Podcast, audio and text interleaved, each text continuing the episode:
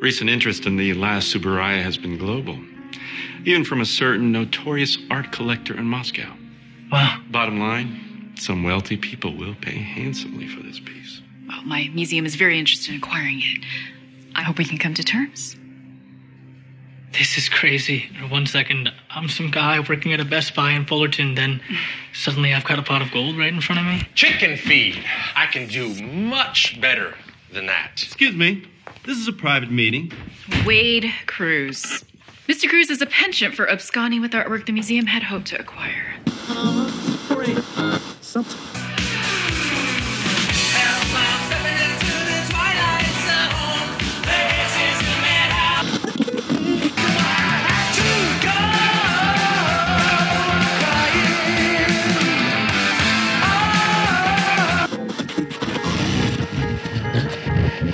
Come on, we're gonna go for a joyride.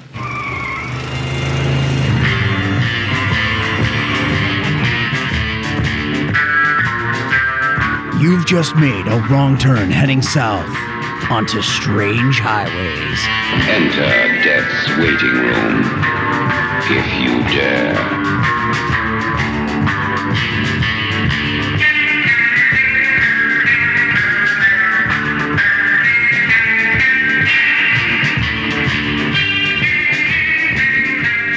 And welcome to Strange Highways. I am Paul, And hey guys, it's Terry here. and I hope you enjoyed part of our conversation about last week's uh, Creep Show episode, uh, Skeletons in the Closet and a Familiar.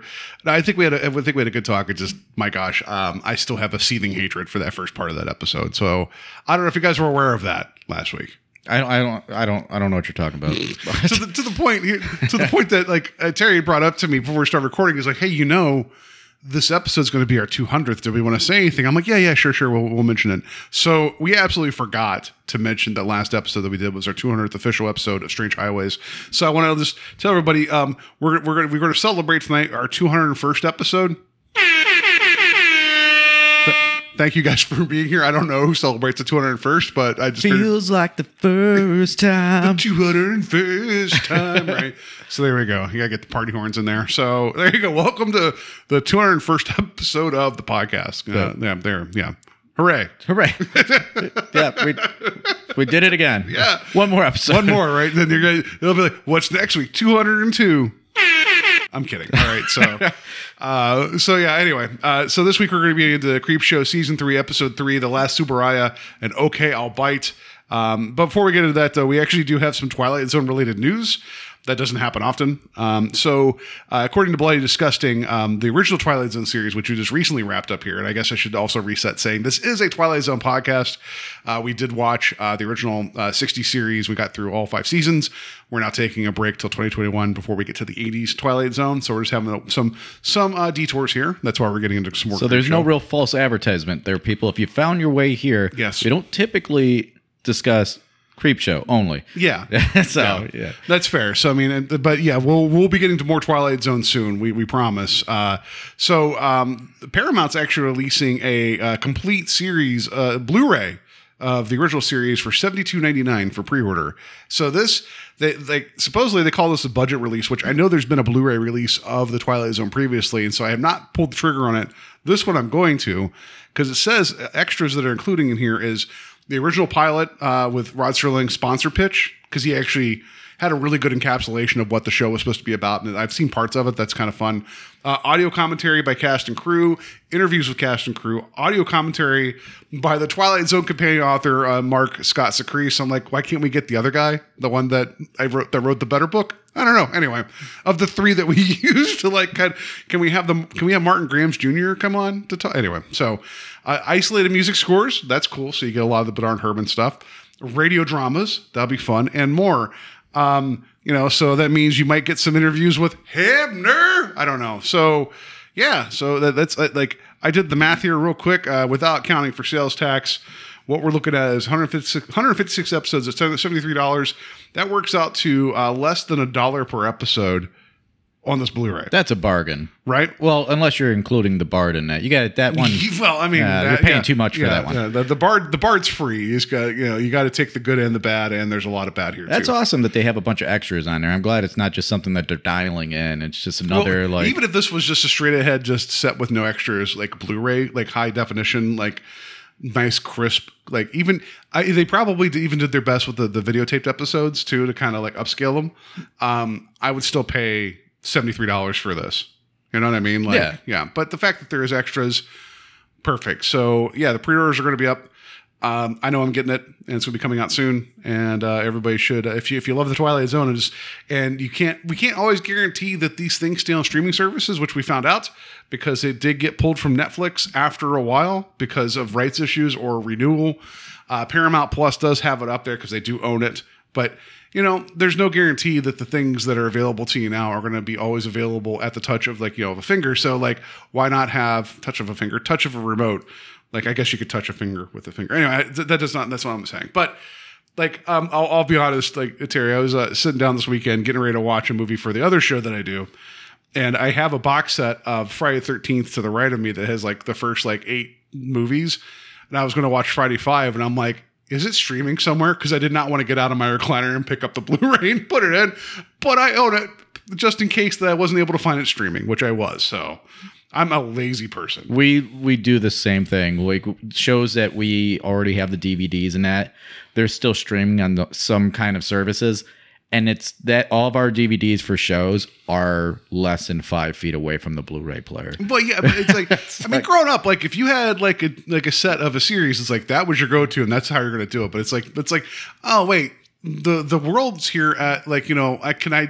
It's like so you spend more time. Like I literally spent more time going through the various streaming services available to me than it would have taken me to get up, fight gravity, reach over.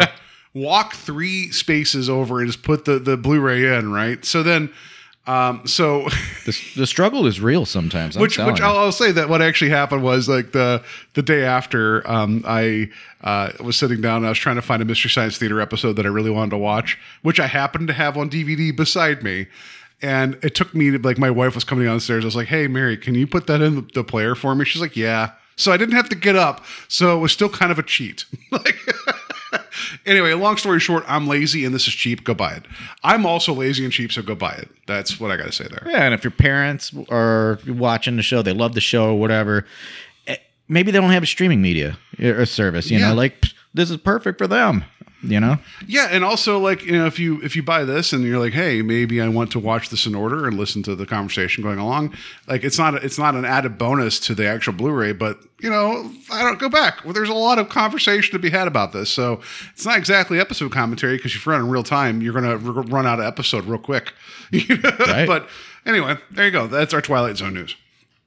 so yeah. yeah. so uh, into our notes we go. I guess. Yeah, Uh, so we're gonna get into Creep Show season three, episode three, The Last Subaraya. Okay, I'll bite. Again, this is available on Shudder.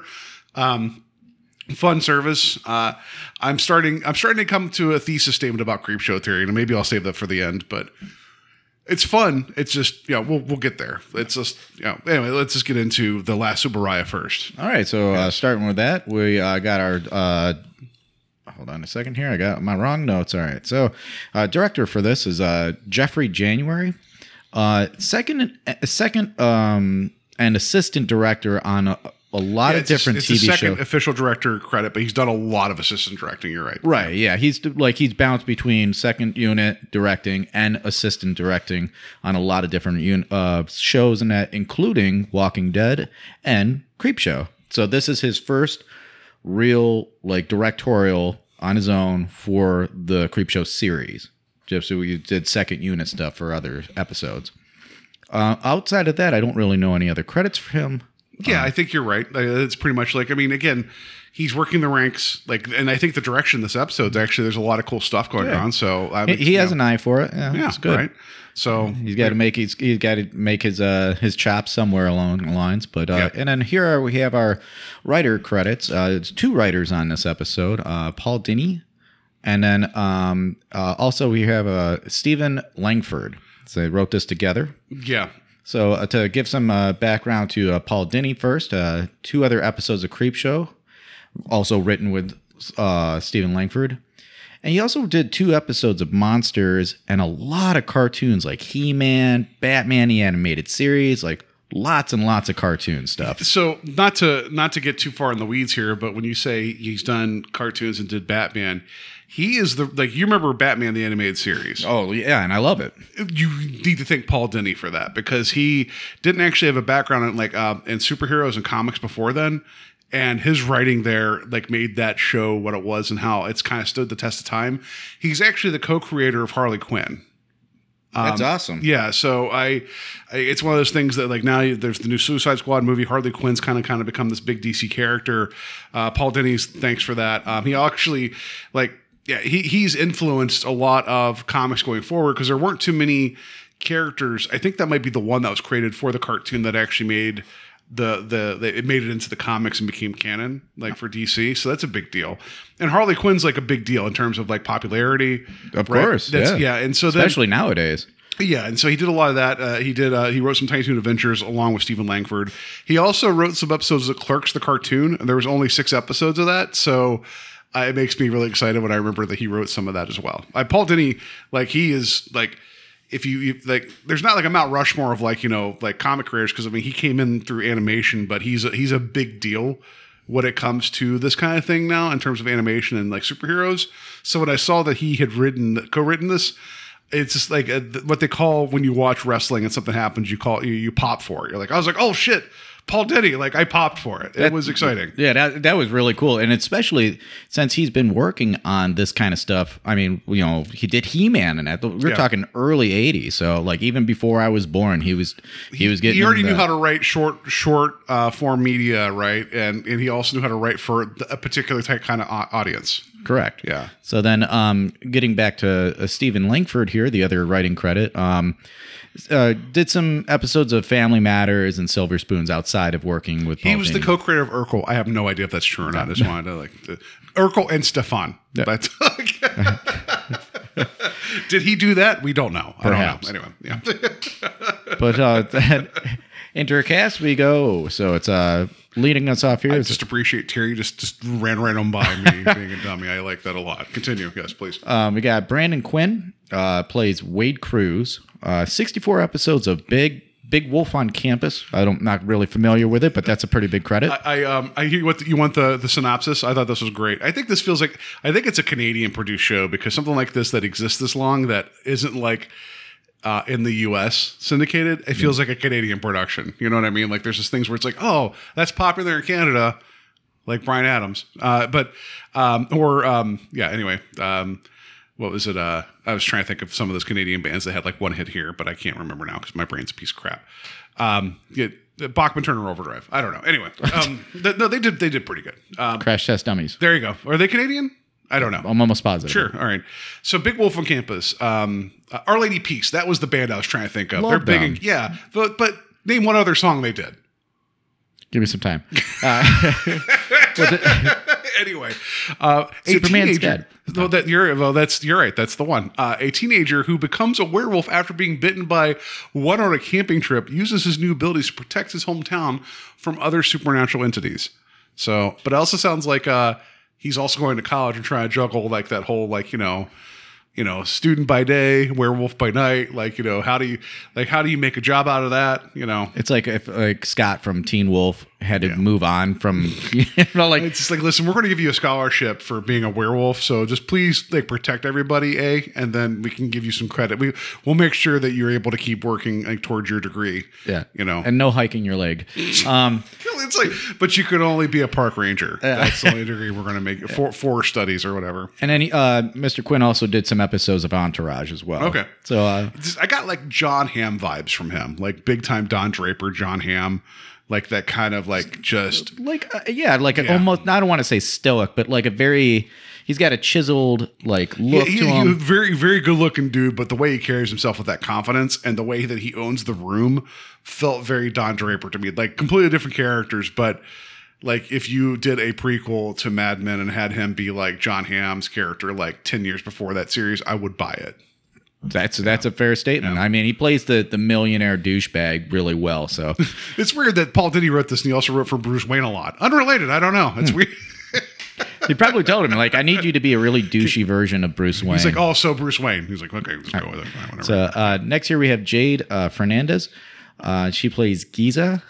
Um, 22 episode credits. Uh, other well, 22 credits. Uh, otherwise, Mm-hmm. you know, out of this, and she was in an episode of uh, Law and Order SVU along with other shows. That's all. yeah, I I got her one episode of Atlanta, so she's up and coming. Yeah. Yeah. So and then next here we have Gina Hernan. I'm that's this is a difficult one for me. Hira Izumi, I think. Hira that's how you- Izumi. yeah. Okay. And then she plays uh, Dr. Maya Sato. Uh, 75 credits. Doom Patrol is one of those, and a bunch of other TV work and t- uh, lots of made for TV movies. Well, okay. So again, I'm uh, like, there's a movie she was in called The Fast and the Fierce. Terry, based upon that title, what studio do you think produced that and released it? Oh, gee. Uh, I don't know. Maybe Asylum? Jesus Christ, yeah. So Ugh. did you see the art? Did you see the artwork for this or Dude, no? No. I, I just uh, this is not the, the the place for this, but I despise the asylum. But here is here is the the premise for this film, right? When terrorists plant a bomb on a commercial flight, the passengers aboard the plane must fight to keep the plane in the air and all the passengers alive. The bomb is rigged to detonate whenever the plane dips below 800 feet. Also, there's a werewolf. I'm kidding. I did I added that last part, but is Dennis Hopper on the plane? Like, what? why does this sound so the, the, much? The corpse of Dennis Hopper's dragging the plane down. You know? that sounds too close to speed. All right. Yeah, yeah, but it's that. But it's like, but we got to go out the fast and the fierce. You know, yeah. Anyways, so next year we have it's uh, a paycheck. uh, yeah, right. It's a living. All right, continue. Yeah. Right. um, next we have Kenny uh, Alfonso uh, plays Mitch Donklun. Yeah. Uh, the only thing I recognized was he was in The Bay, and uh, it's about bugs, those Oh, yeah, mutated yeah, I didn't realize that. That movie's actually, it's not perfect, but it's upsetting. I, I haven't seen it, but it looks terrifying. I don't it- know if I want Um, to see it though. It's not really bugs. It's oh, what do they call them? like crustaceous, uh, like Yeah, it- like the crabs. There, there's like an early, there's a version of like a like a crustacean, like you're mentioning, something like it's a deep sea life that exists still that has been around since like dinosaur times. Yeah. and it's like it affects this bay, and it's like there. And the thing is, like the way this this thing works, it will get into people's heads and like bite down on their tongue, and replace the tongue. Because that's how this this thing actually functions in with fish. Yeah. like it will actually uh, take the tongue away and become the tongue, so it can keep like feeding. And so imagine that with people and the, their mouths. Um, it's again, it's not perfect, but it's a good one of those eco terror movies. yeah, it, Like, sounds, it sounds like a great bad. premise. Yeah. Buddy told me about this. It sounds great, and I don't know why I haven't mean, gotten to it yet. Don't expect much, but it's you could cer- certainly do less. You know, it's I don't know. I dug it. It's just it's upsetting, especially when you realize that these creatures are real. It's just that how they're portrayed here, like the transmission vector, isn't real. But if you look, I forget the name of the creature, but if you look them up, you'll find photos of these things being like two, three feet long on like the sides of submarines. Yeah, and stuff. it's like it's upsetting. Yeah, I, I had to look those things up just to know what the hell my buddy was talking about because he, kind of a science buff, was telling me. I was like, yeah, those things are scary looking. I don't like them. It's like imagine a pill bug, but like three feet long. It's kind of what because pill bugs are kind of descendants of this stuff too. Right. But yeah, um, so what I have for him as well is um, what was it? He's cast multiple times as a father or as a board member. I get the board member thing. yeah, right? Yeah. Um, and then next here we have uh, Joe Anto Siri or I think it's, I think it's Joe Joe Ando Hirsch. I think Hirsch. that's yeah. That's Okay. Bobby Tanaka. Yeah, and uh, uh, uh, the the credit that I knew uh, was uh, Walking Dead. Some uh, Walking Dead. We're going to see a lot of Walking Dead people. You're I think going to see a lot series. of overlap here because I think a lot of the shoots in like Seattle, so there, that's why we see a lot of the CW stuff as well. I'm sure there's a lot. Isn't of it casting. Atlanta? Well, The Walking Dead's Atlanta. You're right. I'm sorry, but like we get like to Black Lightning and some other crossover stuff we talked about recently.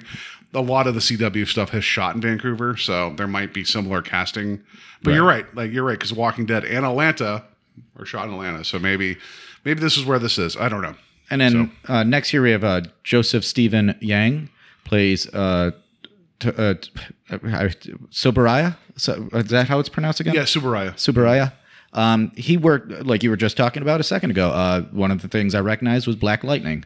So he's been on that series a few times in that. I don't know. I, did you have any more? Questions? I have one more. Yang? It's uh, Nate uh, Andrade as uh, the Subaraya monster. Uh, this is like his like he does mainly stunt work and then Yeah. a lot of like some Marvel movies. So again, just like uh, the gentleman we had in um, the first episode, that was the security guard. right. You know. So yeah. So yeah, there we go. So.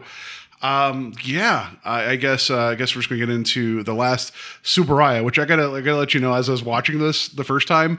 Every time they said the name out loud, like an idiot by myself, I said the name out loud because I didn't want to mess it up on the episode here, and I was like Subaraya. Subaraya. like if somebody would have just walked in and been like, "Why is he just saying a word over and over again at the TV?" Like you're doing, uh, what is it? Uh, the Loretta Stone or thing? What the, was that? Loretta, yeah, What is- the, Loretta, you know, the Loretta Young, the, no, the What Rosetta Stone? Yeah. Rosetta Stone. I don't know. I never used this this stuff before. No, but it's like because it's it's it's, it's an that's odd how name. that's and how I why I'm so articulate. Is Yeah, I've never yeah. used any of it before. I, I just didn't want to mess up uh, Subaraya, so I was like, I was got kind of trying. I was like, I got to get this right because it's like I, it's like hurdles, right? Like you have to get in practice to say it, or you can clear it. So Nuclear. Yeah, oh Nuclear. God, I, just, I can't. oh, that I I always have to stop and be like nuclear. Like I have to stop because otherwise I'm going to sound like a former president. Um, yeah. Anyway, let's let's get into this. All right, so we start off here, and we got um we got like a group meeting of uh we got what is it? We got the, lawyer- doctor. we, got, we got the doctor. We got Doctor Misato or Soto. We got Bobby. the- yeah, Bobby Tanaka, and, And then we have yeah the the lawyer. I guess it's the law firm where we're oh, representing. you this, can't. right? Well, right, so if we're going by character names, Yeah, yeah, yeah, sure. Um, so- and they're talking. Sorry, Joe. Joe, not Bobby Tanaka. I'm sorry. I you're right. I flipped them. So we got Joe. We got Doctor Misato, and then we have the lawyer guy. Right. And uh, they're talking about how Bobby has he's the heir of this this painting Mm-hmm. that his long long distant grandfather uh had, had created years before and now he it has been a hundred years from the death of that creator and that he is going to come into uh, owning this this painting, Mm-hmm. and it's such a like everything that was ever created by this uh, this gentleman is very sought after. People pay millions of dollars for his stuff, and this is supposed to be the last creation of of his work, and he he died right after making it. No one's ever seen it. It went into this this crate Yeah, And they found it. like a monastery, right? So yeah, it's like it's been sight unseen.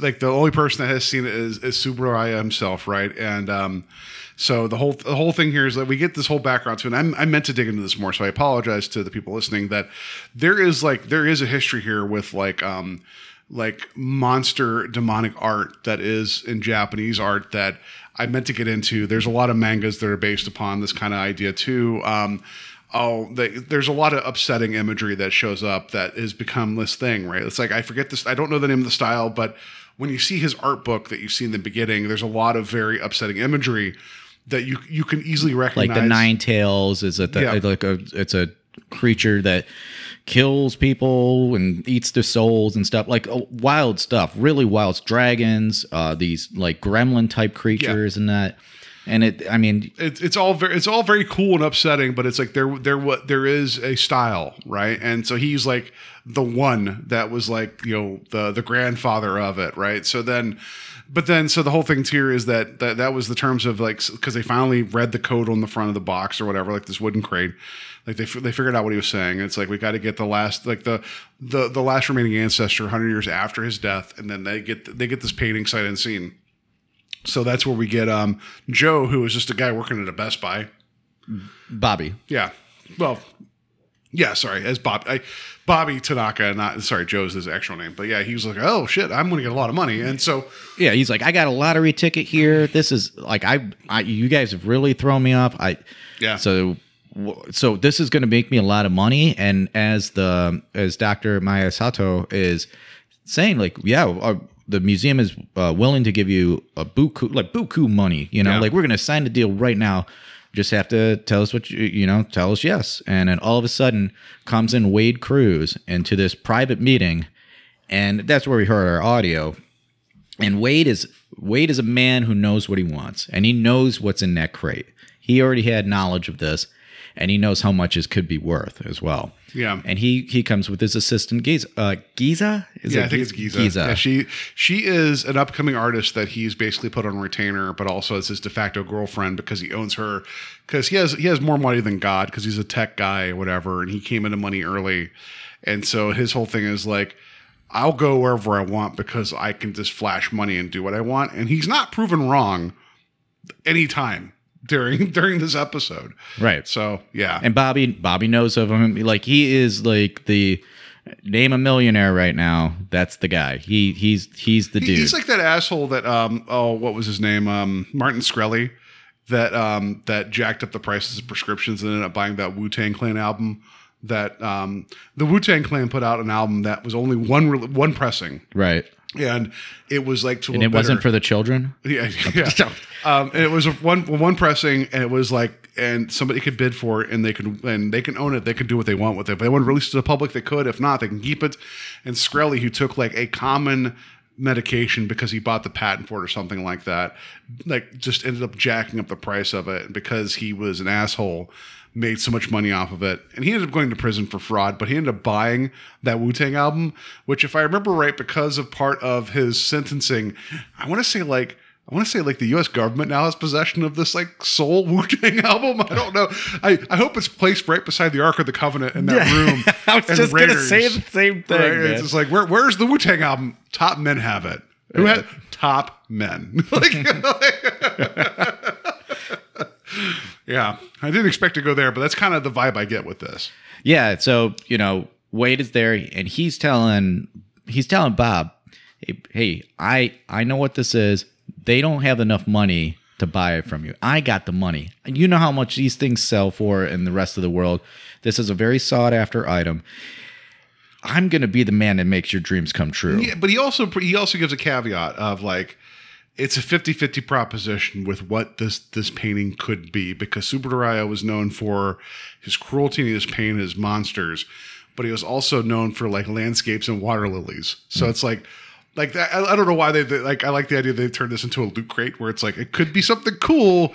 Like you could get like the free prize inside, or it could just be a T-shirt from a show that you don't like, or whatever. You know, it's like it could be a monster, but it could also just be a perfectly okay painting from a master that just shows a nice a, a nice area at sunset. Right. So he's like, because like until this is opened and known, that's where the it's kind of like that Schrodinger's cat thing where it's like the value is going to be inherent because we don't know what it is, but the moment it's recognized, the value is going to change drastically. So he's like, I'll give you 20 million. And then Bobby like waffles. He's like, "Well, I guess you're only gonna get ten million. He's like, "What are you talking about?" It's like, "Well, you keep talking, it's going to keep dropping in number." Um, and at that point, I'd say, you know, like, wouldn't if you if you if this was you, you'd be like, "Hey, but no, no, no, no, no. Three seconds ago, you said another number. Give me that number, and I'll I'll, I'll sign the dotted line right now." Because if money's not an object for him, which we find out later that there's a game of also involved with how he how Wade Right. Yeah, he knows what he's doing. He's been in like- this position before. because it's like, oh well, you you- if you're going to drop the price that fast, it just shows me how much you want this. Like, and you think I'm a like a peasant, and if you're going to keep dropping money and keep dropping value, I'm gonna like maybe I'll listen to the artist person because everything you're saying to me is kind of bullshit. I, I know I, I know this was an episode, but it's like I don't know. I think I think I would negotiate. Like you know, I'd be like, okay, well, seventeen five. How do you feel about that? you know, like you know, I don't know. How, how about fifty million? How do you feel about that? Well, yeah, I, I mean, Bobby is uh, unfortunately kind of naive here, Yeah. and he is in control of his own destiny. He is. I understand, you know, he's he's got a very menial job. You know, no disrespect to people that work at Best Buy, but it's just like he he knows that he, whatever this is is going to change his life. I, I just like that you're just like I don't want to throw shade at retail at Best Buy, but you, you have worked um, at Spencer's and I've worked at GameStop Right. and Blockbuster. Yeah, I've so- done retail. I've been so been it's like I know the struggle. It's like I feel like if they're not like I think we all eat at the same table. You know, like I respect that. It's like oh, our color, the shirts that we wear are just different colors. Can we just acknowledge that? Okay, great. and we're still owned by millionaires. um, yeah, Mister Buy. Miss- yeah, right. Um, so you know, Bobby could play the game here, but I think he also wants that grin- uh, instant gratification. Well, because like when, when when Wade calls out, he's like, "Hey, the, the museum, like they're not going to give you the money I'm going to offer you," and and and and you can tell by Dr. Sato that she was right. She knew that. Yeah, because he Um, kept on like Bobby would look back to her and she would kind of like turn away slightly, Yeah. like we yeah, yeah, without saying it. Yeah, he's right. But at the same time, though, it's like Bobby holds all the cards and he he messed up. Let's just be honest. Like, well, you know, I like how um, I mean, still ten million in a single day. right. Like you and I, like we would just kick back and be like, Just cash that lottery we'd be ticket. like, well, I guess we're going to quit our day jobs and just um like sit in a hot tub and write and, and make podcasts and then don't even care anymore. Like, you know what I mean? It's like we we would be fine. Right. Yeah. It's like I'll, take what I can get. But either way, Bobby decides to go ahead and sell the po- uh, the the uh, painting Yeah. to Wade. Because well, also we should have pointed out too um, that Dr. Sato is like this is something I've been looking forward to my whole life, and then Wade's like, well, I guess I beat you again, type of thing. I, that also feels very Indiana Jones to me that she knew about him and how he would come in like um oh what was the other the other rival uh, treasure hunter in that movie the first one. Oh, I just uh, I just recently saw that it's the French guy and I always just ugh, anyway. I was like, oh, thank you for doing your job for me, Dr. Jones. I guess I win again. You know what I mean? Like, just Balak. yeah, Belloq. Yeah, you're right. It's, it's Belloq. Yeah, yeah, yeah, yeah, yeah, yeah.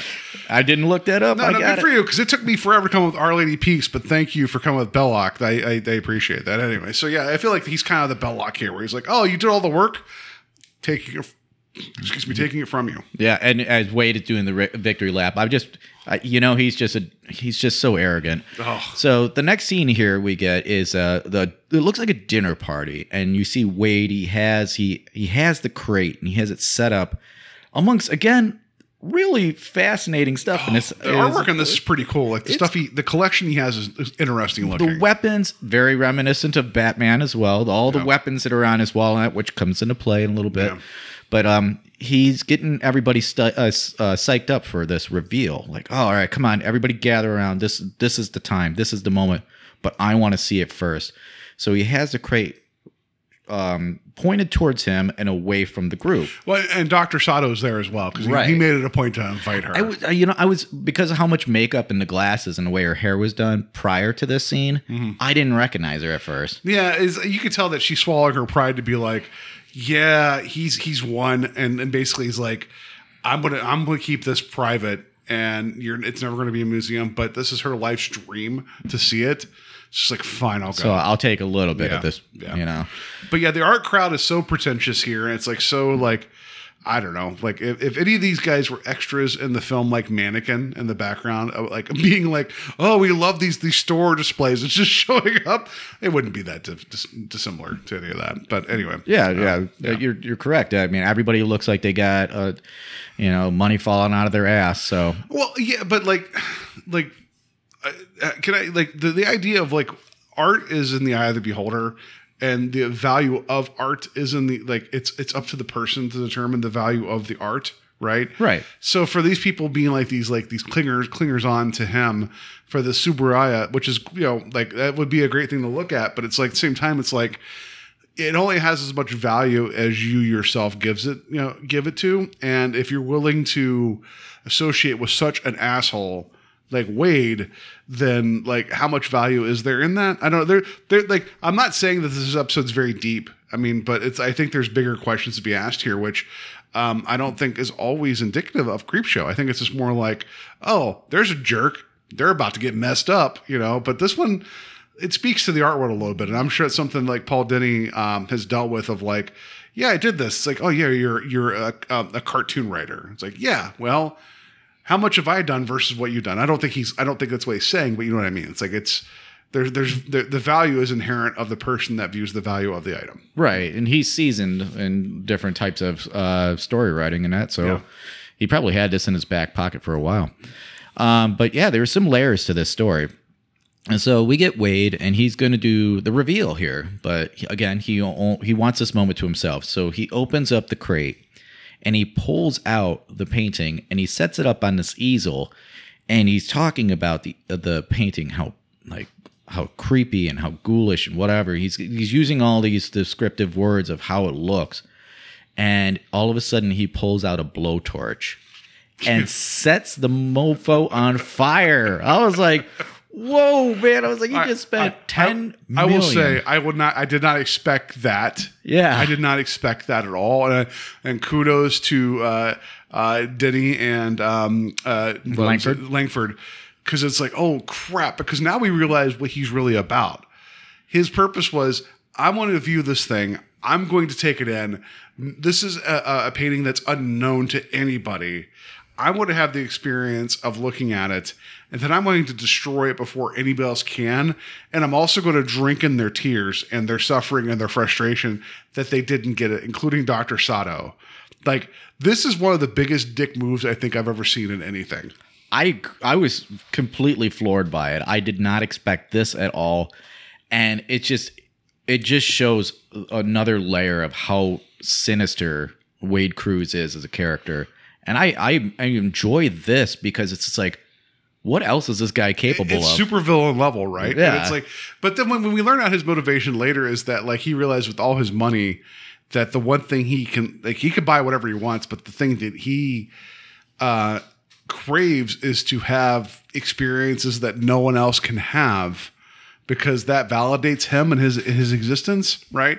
Where it's like, oh, I did this, and then like you know, you can't see it. I paid the money for this. It's like, oh, I don't know. Do you remember like a, a few years ago? Probably like ten years ago, whenever people were waiting in line for like the PlayStation Three, and there'd be that, that one person that bought it.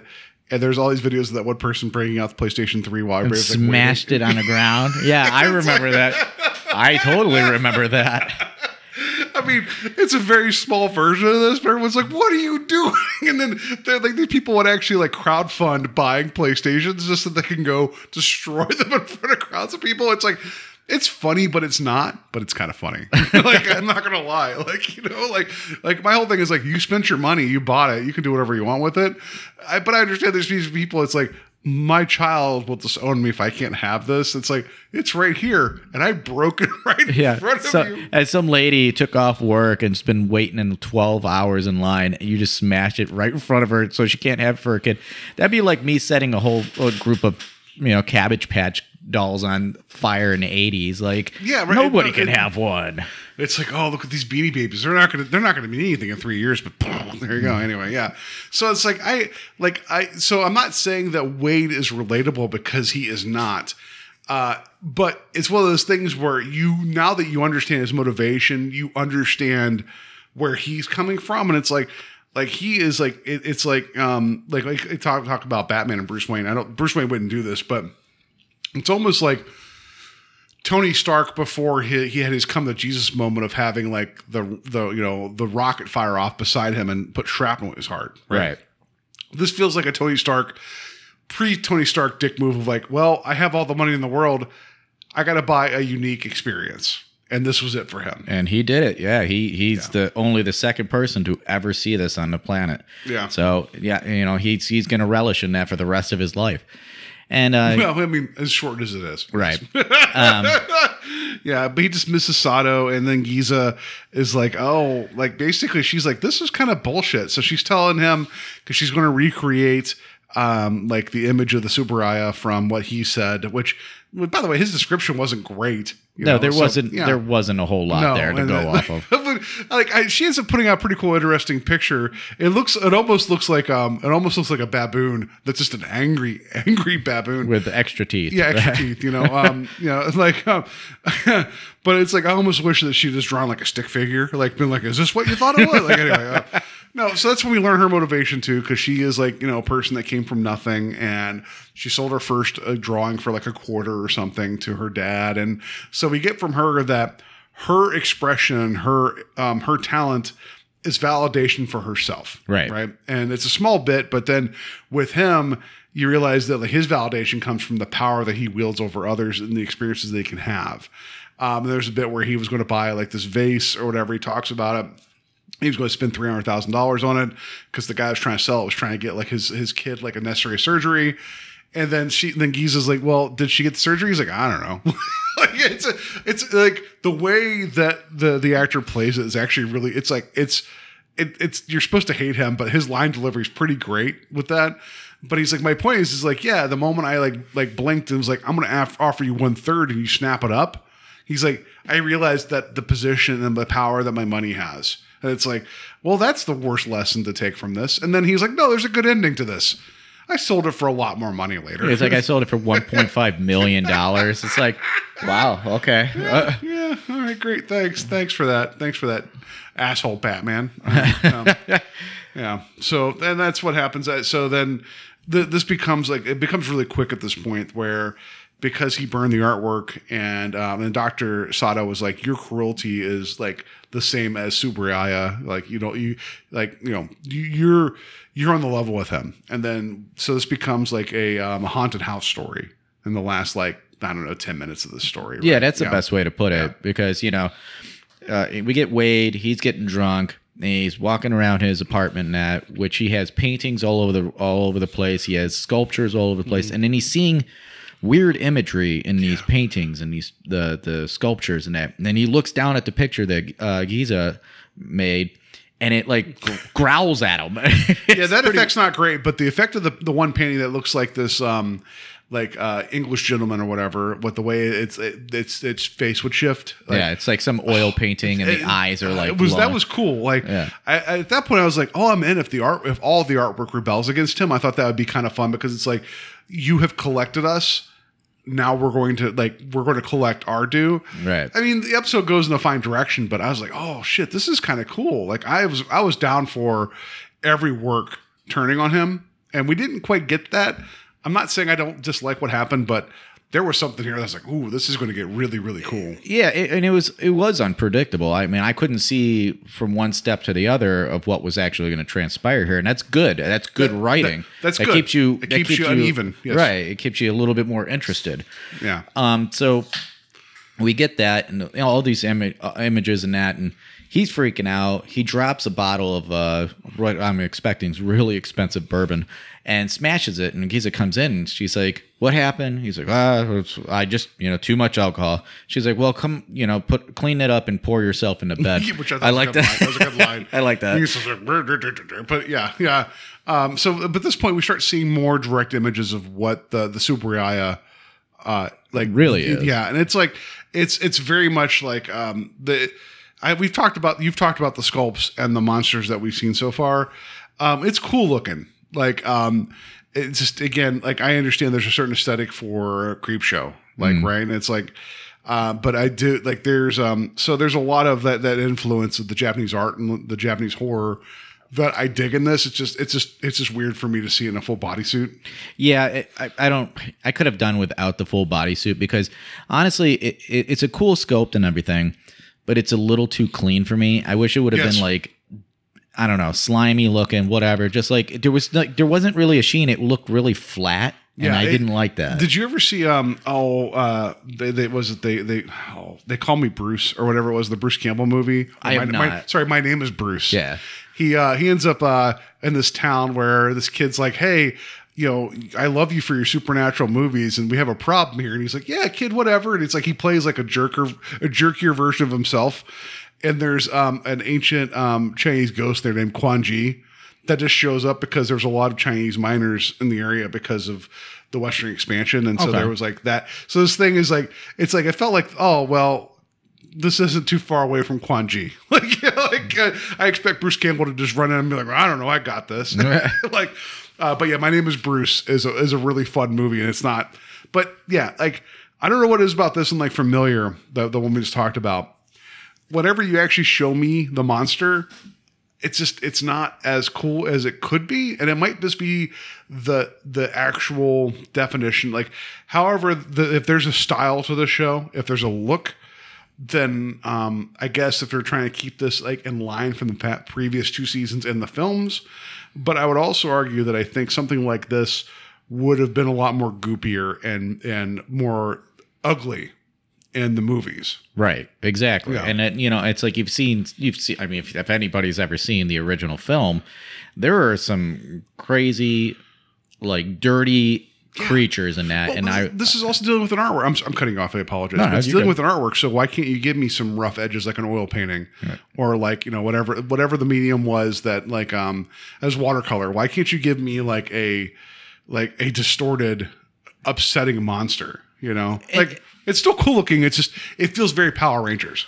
Yeah. yes, that's a good way to put it, you know, or Voltron or something like that. And you know, eh, it's I don't know. It's it's it's okay. I wish I would have seen less of it. I, I'm not against practical effects. Right. Like, like, I'm very pro- Practical is the, in my opinion, the best. Yes. But give give me something in camera. Give me cool shit. like I'm I'm completely down for it.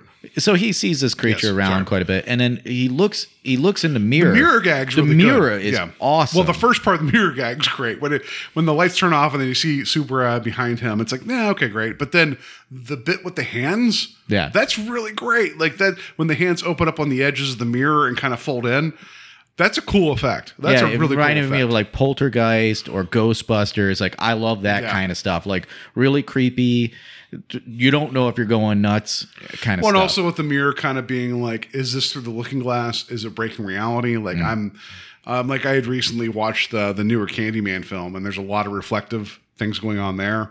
That like I'm I'm fine with that because that also that blurs the line.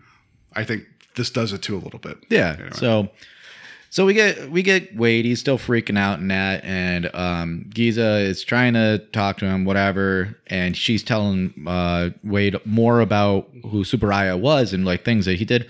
And he's about to crawl in bed and he pulls the blankets back and there's there's the the monster, monster, laying on the bed. it's like I'm just waiting for it to be like, come on, big boy. You know, like I don't know. I, I, was- I was hoping it didn't get ridiculous, but that was kind of silly. But uh, Artwork in the streets, monster in the sheets. Yeah. that's. The- I don't know. Anyway, but it's like so. This becomes a whole thing where she she is like, I don't know what's going on. I got to get out. And so, good on her to be like, I'm. I need to go because at one point he comes out, dumps the bucket that has the burned remains of the painting, and he's trying to put it together because he's like, there's something here and it's hunting me.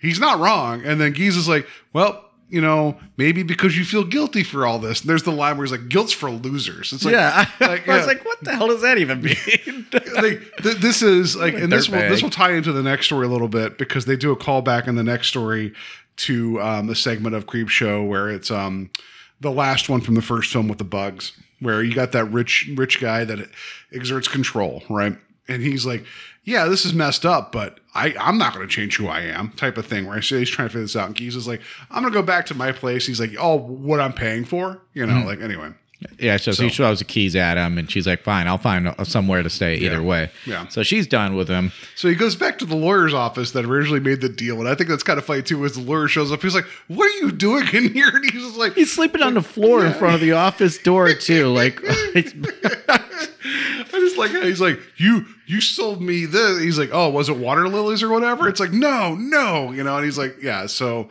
so the lawyer's like, "Get security in here," but then uh, Tsuburaya is like up in like the corner of like. I don't know what like doing this? the Batman, or not? Like- I'm yeah, like well, yeah, No, like Batman's ben, done like, it. No, like Ben Affleck's Batman, yeah. yeah, Or like or I don't. Spider Man.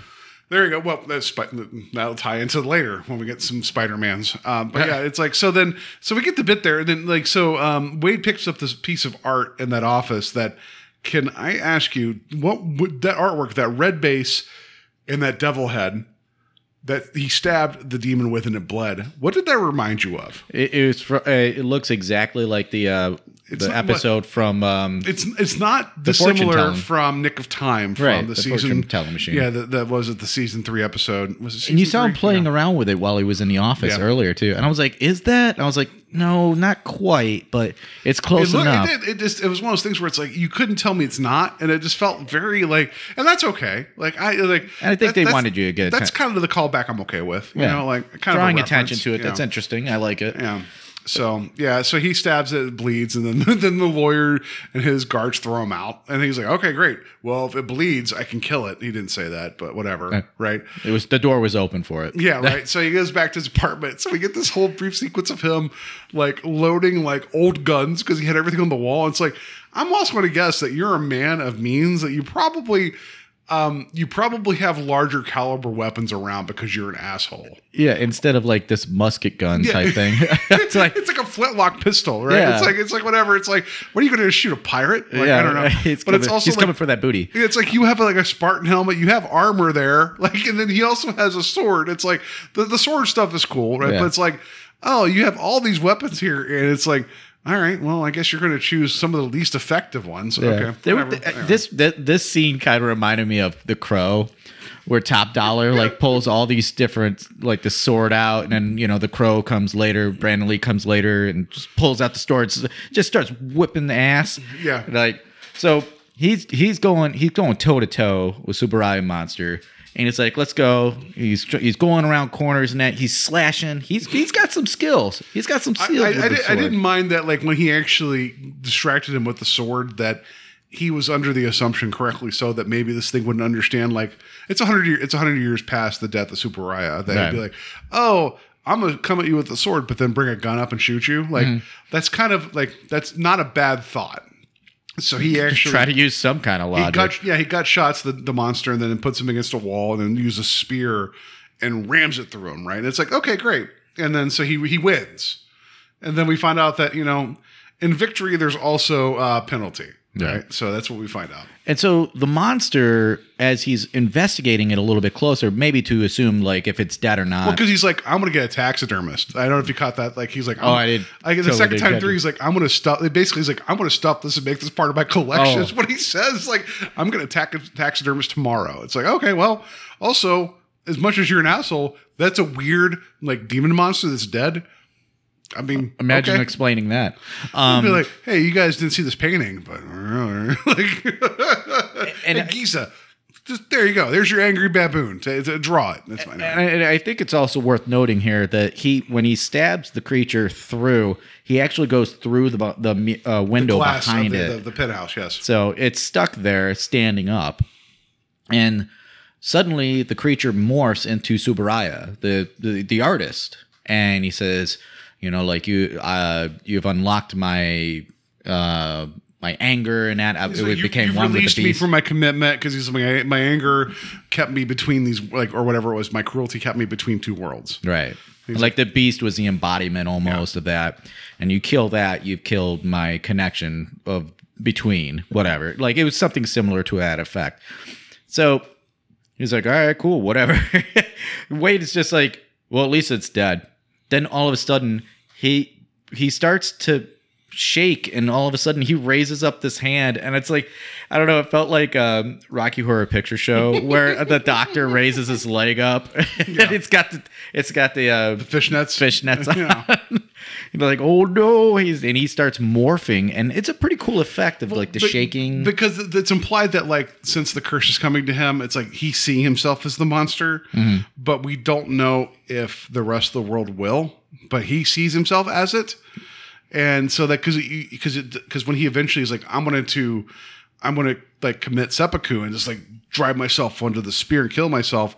He dies as a man, so you don't you don't really know if the monster was just his the the curse was that he sees himself as a monster that I mean credit that everybody else has already seen him as a monster but he doesn't have to see claws and shit right but I think it was more like this is in his head and he can't accept the idea that you know the world's going to know what I did they're they're going to see me this way like I can't you know I don't know like I just his his suicide is sudden and abrupt and I think it I think it is earned in the sense of like the asshole gets punished. I wish we'd have gotten more of a minute of him being like, maybe you talk to Dr. Sato again or something and be like, don't you see? And she's like, I have no idea what you're talking about. You know what I mean? Like, there would be nice to have like a button on that. The yeah, the way I, I read into this is that yeah, like you said, he's turning into the creature. I'm going to take myself out, but then we see that one of the paintings, the oil paintings, change after he's getting bagged up and taken away. I think that painting is actually him now. He is locked in that painting. I didn't consider that, but uh, again, I, I'm not saying that that's wrong. It's just, and I'm okay with like, it's okay to take your own uh, interpretation away from this. I, I don't need to have everything be so cut and dry because I feel like That's the fun in it, really. If you t- if you can look at it from a different angle. Well, and I feel like like there's no wrong answers in that sense, and I don't feel like we're betrayed because Wade gets his comeuppance, Right. Right, and so we get that, right? So I think there's something there. Um, I think this is the first of the stories that we've seen so far this season that gives you a little bit more leeway of like, I don't know what happened. Uh, so yeah, I, I really liked this. I thought this was a lot of fun. I thought this was a great little story. Um, it this it felt very much like you know, like the asshole gets gets you know his own punishment. Um, I do like the interstitial that comes between this and the next story where we have the creep walking in a gallery looking at different Tsuburayas. It's like it felt very night gallery to me. It's like, oh, I'm gonna go look at all this, and then he gets attacked by one of the paintings. It's like, yeah, all right, that's fun, right? Yeah. So yeah, there we go. Like this this this segment so far of the ones that we've seen so far this season feels like it could have belonged in a Creepshow film. Yeah, I, I could see that for sure, and you know, it is a little bit more polished, but it's a good, it's a, it's well acted for what it's worth. It's a great story, um, and it is, it is definitely like it fits in that world of Creepshow. And this was my wife's favorite uh, so far this season. So Yeah. we, I, I had a lot of fun I, with I'm, it. I'm, I mean, I'm, in, I'm very um, biased because it's Paul Dini. Like that was a co-writer. It's like, oh gosh, like he knows how to.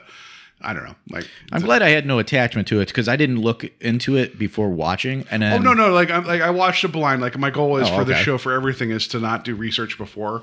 But when you see like the names pop up, it's like if I already knew that name, I'm like, oh, like there we go. You know, like if like Joe Hill pops up, like okay, you know, like you need you already know, right? But it's like it's Paul Dini, right? Someone's like, give me something good, and you did, and it was a lot of fun. And I think they get the format right. So I think it's like let let's show a complete asshole doing terrible things, and then let's see how twisted they can get. And then you're right, the end is a little bit murky, and that's completely fine. Um, I honestly didn't realize that the, the this episode was going to be focused on Wade. I thought I was going to be vo- focused on uh, Bobby. Bobby, yeah, me too. Same thing. Yeah. But whatever. Anyway, a cool episode. So let's um let uh, do you have anything else before we get into the next bit? We can rate that twist. Let's go for that twist. All right. Not that it means anything, but whenever uh, Wade breaks the blowtorch out and burns up the painting, I had no idea that was coming. I'm gonna give that a four because I'm like, holy shit, that's where we're going with this. Because then his his motivations become very crystallized, and that really really suits the rest of the episode really well. I did not see that coming. Um, the idea that this you know asshole art collector would you know, collect the last thing. It's like we find out this artist is like full of cruelty and made monsters that that somehow wasn't going to punish him. Uh, I saw that, but like the depths of how well they've established him as just a complete dirtbag. I that that's the big twist for me is like, oh my gosh, like you could have Daddy Warbucks buy whatever he wants and get punished by it, but Jesus, that was that was some rough business. Yeah, I I I, I was uh, pretty surprised by the outcome of this entire episode, from, like step by step.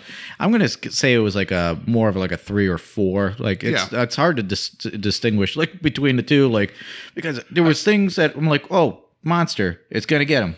Then four, the final ending, you're like, oh, I'm really surprised by that. So I, am gonna say the outcome, complete outcome. Yeah, four. so I guess we Bam. should re- re- rephrase the, the twist is from uh, one to five, like one being nah, and five being like, Like, oh whoa. my god, you know. So blew my mind. So I think we're almost on the same page for that. So this Yeah. no, this was a lot of fun. So all right, so we're gonna move on to okay, I'll bite. This one's a lover, not a fighter. Ancient Min. I named him Min after the Egyptian god of fertility. They worshipped spiders, the ancient Egyptians did. Believed they possessed the means for eternal life. These are Min's harem. I call that one Grace because of her delicate web. And this one next to her I call Azrael, after the Hebrew angel of death. And then there's Izanami, after the Japanese goddess of the underworld, and Hecate, the goddess of witchcraft and magic. Are they poisonous? Only if you're their prey. So our director and writer for OK I'll Bite is uh one and the same. We got John Harrison. Uh great dude. I got to meet him over at um uh, the uh, Living Dead weekend when we went uh, more recently. Really cool guy, really talented dude. Um you would probably know him from being the the director for Tales from the Dark Side the movie. Which we've talked about previously in an episode of uh, of Strange Highways. So yeah, I saw that. I'm like, oh yeah, we've talked about this guy already. So, and he yeah. did the score for Day of the Dead, which I am wearing my my Day of the Dead T-shirt in celebration of this conversation. So It's a celebration of our 201st episode. All right. Anyway, and so yeah, it's a really talented guy. Um, if you want to dive more into his, uh, you know, IMDb, check that out. He really, really, uh, he's a treat too if you get a chance to meet him. But um, so into cast we go since we got he did the double bill there. Um, we got Nicholas Machau. yeah, Ma- Massouch. Massouch. yeah. Uh, he plays Elmer Strick in this. Um, the the only uh, real thing that I knew was uh, The Conjuring. The Devil Made Me Do It, and he did a bunch of other TV work that I was not familiar with. Yeah, I got I got like a vibe of um um Jeffrey Combs a little bit from him. Yeah, I And can see him also, harnessing was that. It, kept, was it Kevin McDonald from Kids in the Hall? Like I feel like he also kind of that weird energy, but I got a Jeffrey Combs vibe of like I'm a bad person and I did bad things, but I kind of like marched to the beat of my own drum kind of vibe. Because I feel like if this if Jeffrey Combs was this character, if they had cast him as this, it wouldn't have been that far out. Right. Yeah. Really like very like uh, from beyond kind of vibes that we're getting from this character. He knows a lot more than the people around him. Or even like a reanimator vibe where it's like, oh, I value the lives of spiders more than those around me. It's like, yeah, that feels about right. Right. Yeah, anyway. So um, next here we have uh, Nick Starr uh, plays director Poplar. Uh, lots of TV work that I'm not I'm not familiar with, and uh, I don't know if you have any. No, I have my notes here. Thought he looked familiar. I was wrong. So, Noth- nothing against him. I'm like, I've seen him before. I did not. yeah. Um, next we have uh, Deborah Bowman, Mm-hmm. uh, Estelle Flinty. Uh, lots of other TV work that I'm not familiar with either for her. Mm-hmm. Uh, She's only for one scene. She was in three episodes of Stargirl. Again, that's another CW production. So probably Seattle, not Seattle, uh, Vancouver. So whatever. Anyway. Yeah. So then um, next is uh, Jackson Beals, uh, plays Officer Bunk Dill. Uh, he, I, he was in The Collector, which I do know. That's a good movie. Uh, you know, Is it? Yeah, I mean, you know, I've seen The Collector. Is it a good movie? I like it. Oh, okay, I, there's well, it came out with two sequels, so I, I mean, your your mileage may vary. So I, the Collector's a good idea. Like where you have this messed up guy, like You get uh, home killing people- invasion, home invasion, start- but then you have the one guy, other people breaking into the house trying to steal stuff because they're doing a, like a construction job. Yeah. But then they realize like, oh, things are way worse here. So it's like either take the money and run, or do I help? That's a really compelling idea. yeah, it, I I I mean. I, I think it's a good movie, but you know that again, it's for I to just each think, their I, own. just, I think that the collector himself had like when he set up all the traps. It's like you need a couple days to set all that stuff up, not like in the evening. Right. And he also uh, did some a few episodes of True Detective. Uh, Mm-hmm. I, I guess that was a popular show. I haven't seen it yet, but I've not seen the second or third season, but the first season's amazing. So and then um, the last credit I have here is uh, Tony DeMille. Uh, he plays Polish Frank. Uh, 78 episodes uh, or 70, 78 credits, uh, and one of them was uh, Taken Three, which I do know Taken Three. Didn't know any other credits. do I need to watch the other Taken movies to watch that one? I I, I feel like to establish characters, yeah. So I've not seen Taken at, like at also as well. Anyway, so uh, I have uh, Glenn McGee as Officer Willis. I just want to mention just because he is the the good cop versus the bad cop that is uh, Officer Dill. Um, he was in, in an episode of Black Lightning, uh, but also he's in post production of The Waltons Homecoming. Hammer! All right, so it never leaves me. It will never. That is the shadow that will. That's the creeping shadow of me as Earl Hamner, goddamn Junior. Right? See, I, so the one thing that kind of upset me, I, di- I, I didn't realize I did have that credit, and I'm sorry about that, Mr. Glenn McGee.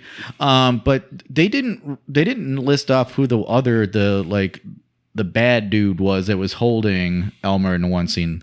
He's oh, not. you're right. No, no, because you're right. Because we have Polish Frank and then the other guy. I Like, yeah, his who's heavy- the other guy? I don't know. Like, I, I I don't know who the other guy is, but credit to you because you look scary. You Yeah, know? yeah, So credit he- credit to scary guy. Um, I'm sure he was in some CW episodes of like One Tree Hill or some, or Dawson's Creek. I don't know, but uh, yeah. Anyway, Dawson's Creek for sure. Dawson's yeah, Creek, I, I remember He just him. took Dawson, just drowned him in the creek. so, so- I don't want to wait for your life to be over. And he's just dunking his head in the water over and over again. Uh, but yeah, um, so can I also just state that the names of the characters here are they feel very Stephen King to me, like Elmer Strick. We have Bunk Dill, like it's just Polish Frank. A lot of this feels very in line with what like King and and um, Romero had. Like these, like the the names are amazing. yeah, yeah. I think that you're completely right about that. I, it, it, it fits right in there. And I mean, also, I mean, I know we said uh, Mr. Harrison did Tales from the Dark Side, the movie. It's like, like you know, he, he know he knows where he- he's he knows what lane he's in. I'm not saying that people can't like stretch themselves and go further, but you know, like th- this also wouldn't feel outside of being a Tales from the Dark Side episode. That that yeah, that's Yeah. completely fair. and that's not that's not a negative. You No, know, just, no, not at know, all. anyway, and so and we'll get into it. So, Yeah. um, so we we first open up with uh, Elmer, who is pulling out a giant. Well, uh, Elmer is in prison. Uh, let's establish that first.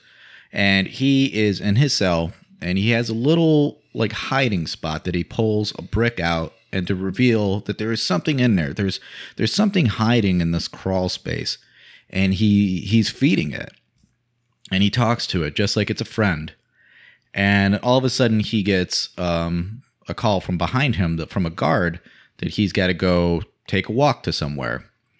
So he puts the brick back and he says that he'll, his to his little friend that he'll be back later. And we find out that uh, Elmer is going for it looks like either privileges or he's getting um, the possibility of parole. And he gets denied because of something that was trumped up. Apparently, he had some kind of beef with Polish Frank, and somehow that backfired on him. Polish, from what it sounds like, Elmer said that Polish Frank instigated it, but Polish Frank was the one that ended up uh, pushing, like not We- we- pressing well, charges. We get the idea. No, so we get the idea that that what happens here is that it's not. I don't think it's even a real thing. I think that um, uh, like Officer Dill, uh, Dillweed, uh, just makes up these these fake charges to say because since Elmer has access to the clinic and the drugs that he poisoned um, Polish Frank and gave him a cardiac event or whatever, which is not true whatsoever. But that keeps Elmer, though he's been like a model, like a model prisoner, it keeps his parole's been denied. So we get the idea that the the one guard is like being corrupt, and because already like Polish Frank is not going to lie because he's also an asshole. Um, that that keeps Elmer like back still like in the prison like his parole like we don't know how long he's been there but he's still going to be there because his parole is denied because of this this fake charge brought up And, and the guard is watching too, because they're like Yeah. he's like on the other side of this mirror, just like giving them the stink eye. like like, yeah, I I did this, and so it's like yeah yeah officer slingblade over there you know yeah. so as uh as Elmer's going, he elmer, does elmer you're gonna be here Mhm. Yeah, he making does- the opiums Mhm. But um, as Elmer's going back to his his cell, that's when uh, Officer uh, Dunk, yeah, Dunk Dill, or whatever, Bunk Dill, Bunk. Bunk what, Dill. I, it's I a, it's mean, a weird name. Bunk dill feels like something that I'd order at a bar and then be upset about it. Be like, yeah, can I get those uh, bunk dill chips? So like, you don't want to want them. Like, gonna- "Ah, that sounds pretty good. And like, you're not going to want them. No. Um, so, uh, Officer Dill, we'll just call him Officer Dill. he, he he's uh he's got a couple of uh inmates by him. Uh, one being Polish Frank and his heavy that's hanging out with him the entire time. And before Elmer goes into his room, uh, he you know he gets a little word from uh from Officer Dill. And when he walks in, he sees that his room has just been ransacked and his stuff is all over the place. And he's trying to put it back together. And that's when Officer Dill tells him, Hey, you've had some time to get this together. You know you have all the chemicals to do it. And he's supposed to be making opium. Yeah. Like from whatever these chemicals he has access to, Yeah, Officer Dill clinic- knows. Yeah, so Dill knows that, like, that. So that's that's that's the scheme, uh, not the scheme, but that's that's what's going on. That Dill provides the opium to whoever. They're getting antsy because they're not getting their supply. Because Elmer is waiting for the person that runs the clinic to be not available, so he can just take everything and make the cook or whatever. And he's like, you got to be patient. So Polish Frank and uh, Dawson's Creek uh, tossed tossed the, the cell as a threat. So we now know Elmer as an individual. Uh, he's here like because he did something bad. We'll we'll talk about that in a minute. Like he did commit a crime. right. Um, but he's also there's this additional pressure because he is smart and was a pharmacist and a chemist in a lot of ways that he knows how to do a thing, and so he has value to uh, you know Dill and the Dillweeds to make opium, and so he is being like between a rock and a hard place. You know, so that's what we find out. So we get he's getting pressured by them, and he said, you know, tells them like you're not, you don't have much more time, um, or otherwise we're gonna come back. And you remember what happened the last time? I just like that they're like we don't understand science, so we're just getting mad at you. Yeah, it, this is kind of yeah, this is kind of similar to 20, 2020 and 2021. uh, this is kind of similar to uh, the Andy Dufresne kind of situation Yeah. in Shawshank Redemption because he knows how to take care of money in that, but he gets pressure from the you know from people later on.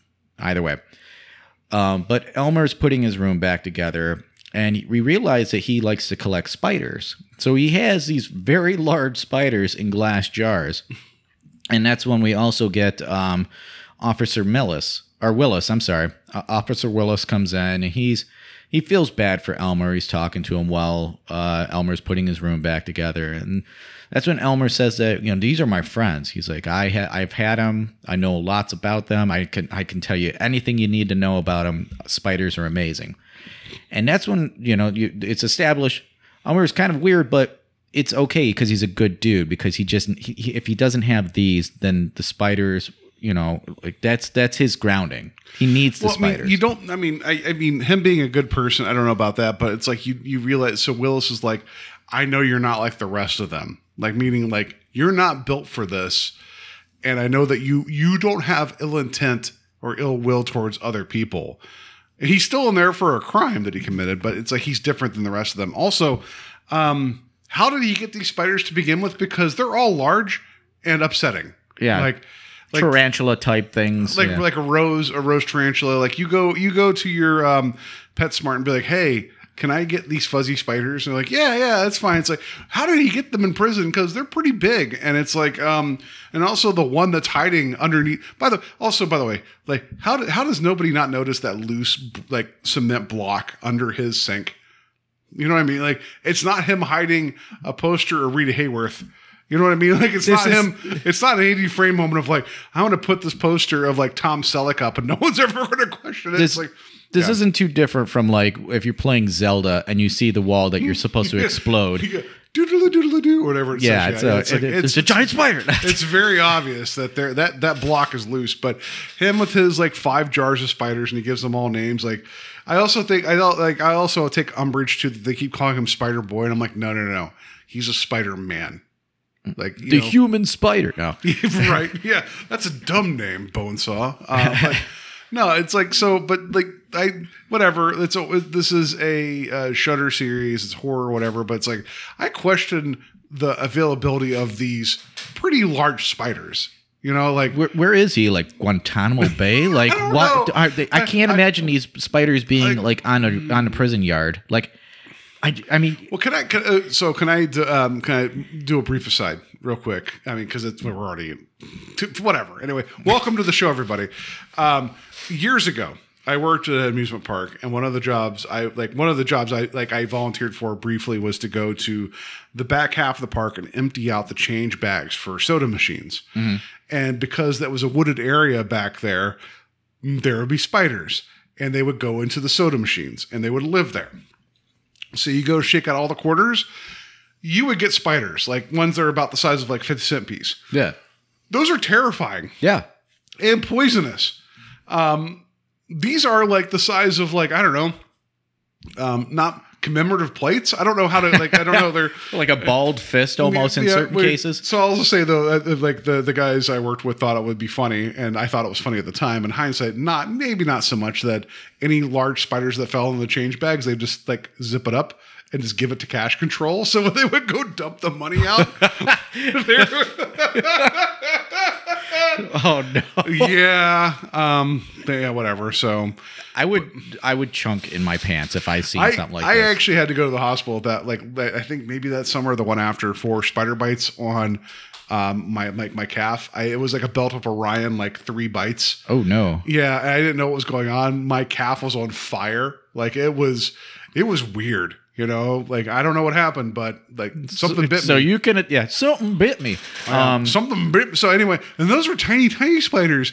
And I'm not saying that these spiders are aggressive. That we played this at the, the point of the episode where it's like they won't attack unless they're threatened. I'm like, well, I don't know. Like, has anybody ever seen a Kingdom of the Spiders with Bill Shatner? You know, um, where like a one million tarantulas showed up in a Colorado tent or something. Like, like they might be peaceful, but um, they're also hairy, eight-legged monsters. I'm sorry. Like, like, would you be okay if someone brought you a like a rose tarantula or whatever? Like, they're they're just nice.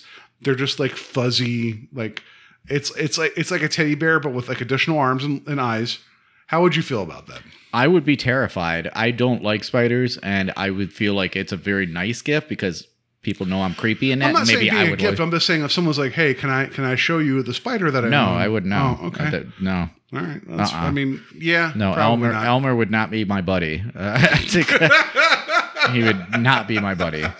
I, wouldn't make I wouldn't piss him off because you know he controls the spiders, but It, whatever. would- it would be an odd experience, right? Because it's, it's just I don't know. But if he, here's the thing, I would ask for a transfer so desperately every single day. I would write my governor or statesman like, every "Listen, if those spiders. I understand that I have eight five people, but I can't deal with this guy. If there, no, not even that. Like if the if he found these spiders on the grounds of that prison, there is no way in hell I would stay at that prison. I would die of fright before. No way. Fair enough. So his his collection is questionable, but then also like the thing that's behind the wall is like you can clearly tell it's like that's not that's not like they're big, but this is like like a Roomba of a spider. Like why? is it- like this thing's pretty big. Yeah. And it's like it's upsetting. Yeah. Anyway, So yeah, so we get the we get him feeding the spiders uh, a little bit later in that, and uh, each little spider gets its own little mealworm and everything. which you found in the yard. Which I'm like, where did you find mealworms at? Yeah, again, uh, whatever. These spi- uh, Did you did you did you catch the Creepshow reference, the actual film reference when he was picking up his uh his cell? nah. The one book said bugs, the miserable phila- philosophy of Upson Pratt, Oh man, which is from I, noticed the, that the, they the, the last segment of the original film. right. Yeah, yeah. Yeah, they're come. Well, I forget the. Oh, I forget But the but Upson Pratt was the asshole that was in that whole white apartment in New York with the cockroaches, dealing with all that, right? Right. That's that's a fun like that's a fun callback if you're not paying attention. Just like you called out um, the whiskey bottle from the first episode that we covered this year, like this season. Like, okay, cool. I'm I'm all about like Upson Pratt. It's bugs. Yeah, I get it. Yeah. it's a fun. It's a fun thing. Anyway, I, I I- feel like there was a reason that they were honing in on that book for a second there, but yep, there you go. There I'm go. glad you noticed it. Yeah.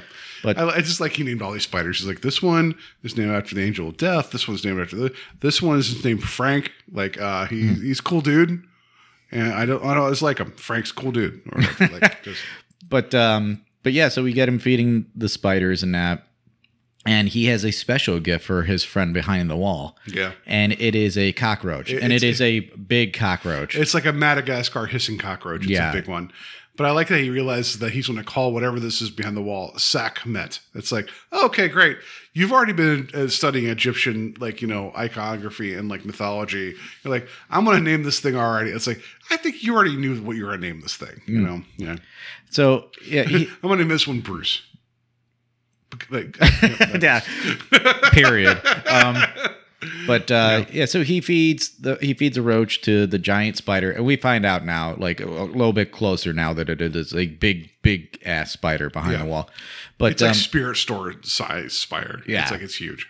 uh, I like I like the Roomba thing. That was bad. yeah.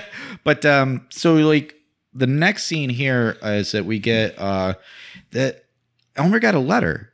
He got Oh, something yes, in the mail. yes, yes. So we find out that it is something that is uh like parchment, like uh what would you say? Uh Egyptian parchment. No, it's Egyptian parchment. It has like um some like hieroglyphics on it, which like, in a way I wish it would almost been like the same imagery from the first story. Yeah. because it, it the first the, the the image on the the the box with the Tsuburaya was like like horizontal. I wish that this is horizontal, like it's like a burnt parchment. Mm. And I don't know. I think it'd be funny, uh, like just because the callback, because I think it'd been interesting if it was like the same. I don't know. Like if you're going to connect the two, like I think that'd be interesting. But yeah, so it's him then digging through his books trying to figure out what this says. And there's a confirmation of like, oh, I don't know if this is going to help you, but I think you'll dig it. It's like, yeah, we're just going to send um convict, convicted uh, prisoners uh like sacred texts of Egyptian, you know, hieroglyphics. I just hope for the best. I do like that the letter was opened before he got it, meaning that someone looked at that, they're like, I don't know, and just like, mm-hmm. Yeah, like it's not a saw blade. Yeah, it's like, oh, it's not crack. Oh, okay, great, it's fine, whatever. Anyway, it's not, it's not one more spider. Like, mm-hmm. yeah, he's cut off. oh, it's not a pack of sea monkeys. That'd be weird. Let's just give him. Just, it's fine. Just give him the letter. It's fine. so you know he he starts to investigate this he's uh reading into it trying to figure out the text what it means and then he starts to decipher in that and at some point he he drifts off. He falls asleep. And that's when he we find out why he's in prison. He, goes back to a memory of this is his mother i believe? I believe so. Yeah, Yeah. his mother who's like suffering, and she's uh, in a wheelchair and like despondent, and he comes home with like flowers for her, and he's like, "Hey, this is your favorite." You can tell he he really does care, and in his mind, it's a mercy killing. Right. You know, it's like so he's like, "Hey, I know you're done suffering. Like this is what you'll appreciate. Please, please, please." And it's like so he puts whatever I, we're gonna get. I think it's spider venom. I think that's the whole thing, right? Like he puts something in her that causes her to pass, and that's where he. That's why he went to jail because he had access to chemicals, and in his mind, it was a mercy killing. However, since she couldn't, like you know, Actually respond. Yeah. It, yeah, it gets a little fuzzy, right? Right. So. and then that's when all of a sudden he's woken up abruptly, and it is uh it is Polish Frank and his uh, and his goon. I wrote my notes here: Polish Frank and his po' boy. And his po-